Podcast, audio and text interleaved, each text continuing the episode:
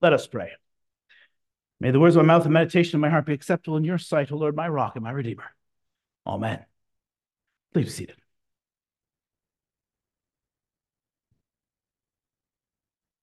How would you like to be defined in terms of someone else? I mean, who you are, your life and identity. When people think of you, they always compare you to someone else. Are you like this person? Are you like that person? I suppose it, it would get old after a while. Why can't people just take you for who you are on your own terms? Well, today we'll meet someone whose life was always being defined in terms of someone else. And you know what? He was okay with it. And so this morning we ask the question who is John the Baptist? The question occurs in one form or another five times in today's gospel reading, and it's John himself who answers them. As we hear these questions and answers, we'll discover more about John the Baptist, who he is and who he isn't. And more importantly, John will direct us to the one he came to testify about. Oh, and in the process, we will learn more about our own identities too, who we are as a result. So, five questions, five answers, all about John, who he is and who he isn't. But before we get into those questions and answers, notice that our reading begins with some verses from the opening of this gospel that tell us, the readers, who John is and who Jesus is right off the bat. So we have this knowledge even before we launch into the narratives of the book. This gives us some perspective when we then encounter characters in the gospel who don't quite get it, who don't know or understand the identity or origin of Jesus and John, because we already do. In John's case, here's the pro, what the prologue tells us about him. There was a man sent from God whose name was John. He came as a witness to bear witness about the light, that all might believe through him. He was not the light, but came to bear witness about the light. So, in these verses, we learn very briefly all we need to know about John the Baptist. Really, we learn about his identity and origin, who he is, who sent him, and what he came to do, and who it is he bore witness about.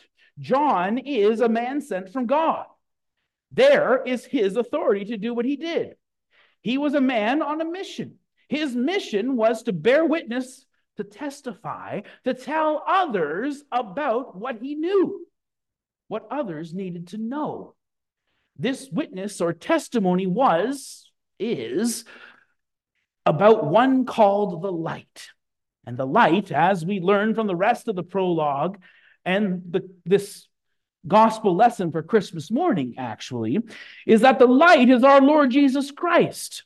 He is the light of the world who brings the light of God into our sin darkened world. He, Jesus, illumines our minds to see the truth about God and ourselves. Christ brings light and life into this hall of darkness and death.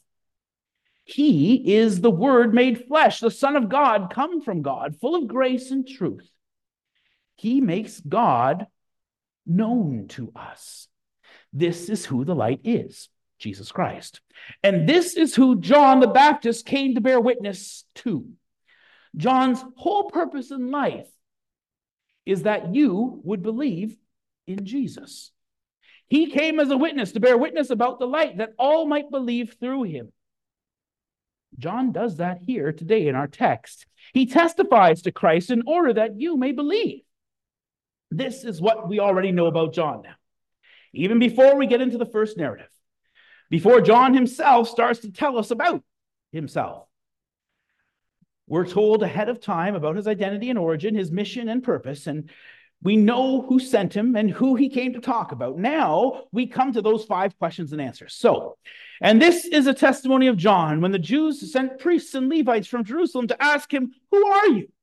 He confessed and did not deny, but confessed, I am not the Christ. So here's the first question and answer. So this John fellow was getting a lot of attention out there in the wilderness along the Jordan, and people were going out to him from all over the place. And he was drawing a steady stream of visitors from Jerusalem. John was causing a, a bit of a ruckus.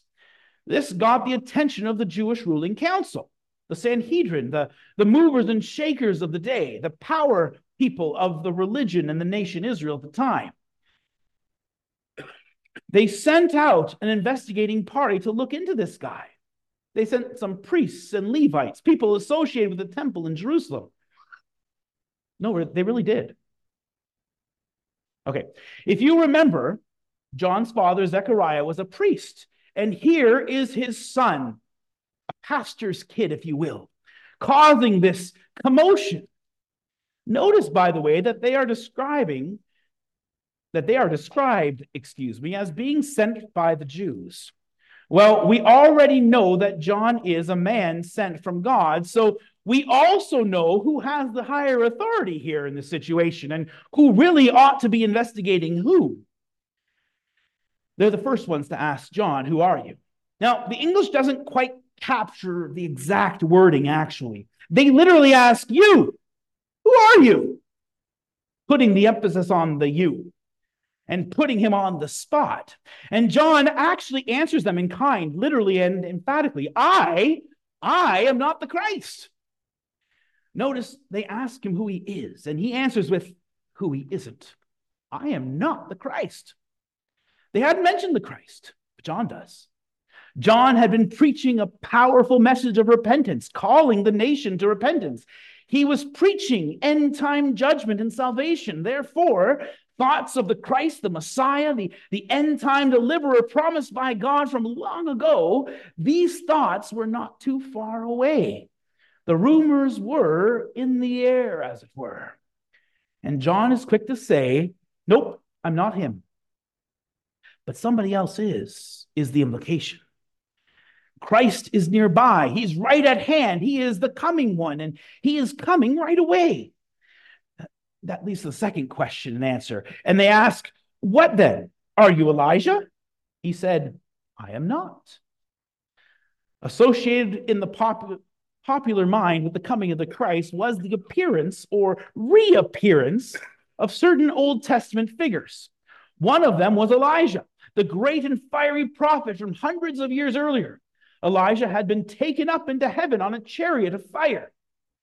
And the expectation was that Elijah would reappear shortly before the arrival of the Messiah. In fact, there was a prophecy in Malachi where the Lord said, says, Behold, I will send you Elijah the prophet before the great and awesome day of the Lord comes.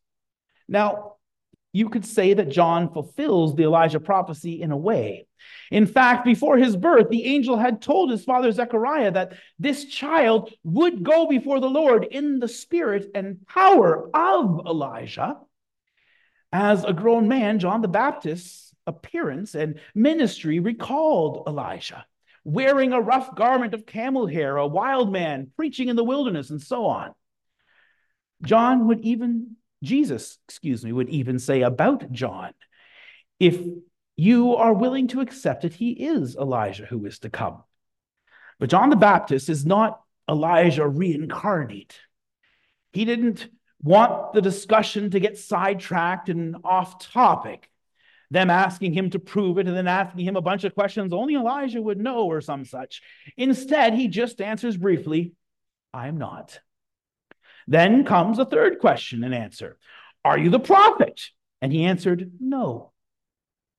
The prophet, again, this is a figure in an Old Testament back with an Old Testament background. In Deuteronomy 18, Moses tells Israel, The Lord your God will raise up for you a prophet like me from among you, from your brothers. It is to him you shall listen.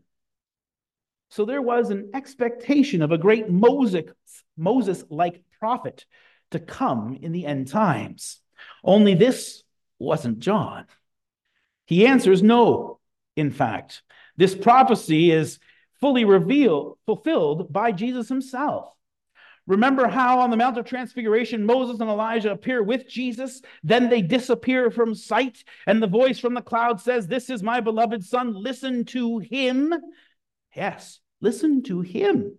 Listen to Jesus. He is the ultimate, the one coming from God, the ultimate prophet, priest, and king, speaking the truth it is to him you shall listen. The fourth question and answer comes right after that. So they said to him, Who are you? We need to give an answer to those who sent us. What do you say about yourself? He said, I am the voice of one crying out in the wilderness, make straight the way of the Lord, as the prophet Isaiah said. At last, John tells us who he is and not who he isn't, stating it positively. I am the voice of one crying out in the wilderness. But even here, notice how John doesn't put much attention on himself. Instead, he identifies himself simply as a voice, a voice whose function is to tell the people about someone else. John is getting things ready for the arrival of someone else, the Lord. That's who John wants to talk about.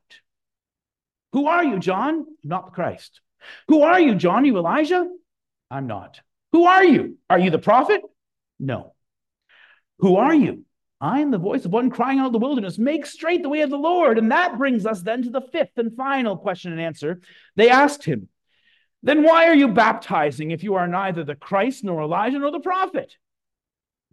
John answered them, I baptize with water, but among you stands one you do not know, even he who comes after me, the straps of whose sandal I am not worthy to untie. This is the question of authority. John, what gives you the right to be doing what you're doing?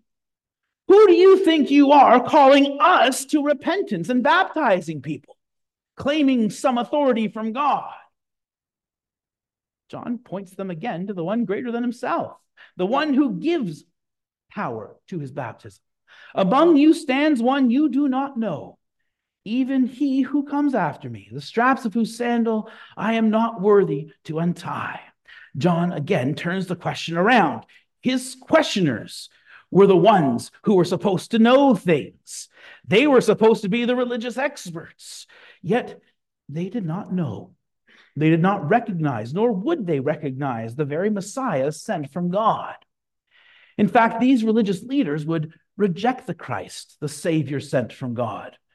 Not just John, but even more so, Jesus would experience rejection and hostility from the leaders of the nation of Israel. They hated Jesus. He exposed their hypocrisy and, and false leadership. Jesus came from God, speaking the truth, shining the light of the truth into darkness and into hidden places. And for that, they killed him. They had him condemned to a cross, there to die as a, a common criminal. Among you stands one you do not know. My fellow brothers and sisters in Christ, you do know him. You know Jesus. You know him to be your Savior. You know the one who shed his blood on the cross to deliver you from the darkness of death. You know him as the one who gives you the light of life in its place. You know the Christ to be the Lamb of God who takes away the sin of the world, even your sin. John the Baptist tells you, and your preacher today tells you about the Christ in order that you may believe, and that by believing you may have life in his name. Among you stands one you do know. You know he is, who he is, and where he came from. And as a result, you now know who you are and where you are going. If someone were to ask, Who are you? What is your identity? Like John the Baptist, you can confidently confess your faith too. You can answer with certainty My life, my identity is defined in terms of someone else. I find my life, my truth, my eternal life, all wrapped up in my Lord and Savior Jesus Christ. He is my life. I know who I am and where I am going because of Him. So, how do you like being defined in terms of someone else? When your life and identity are bound up in Jesus Christ, I, I know I'm fine with it, just like John was, and pretty sure you're all fine with it too. Thanks be to God that He's made it so. Amen. And the peace of God, which surpasses all understanding, will guard your hearts and minds through faith in Christ Jesus. Amen.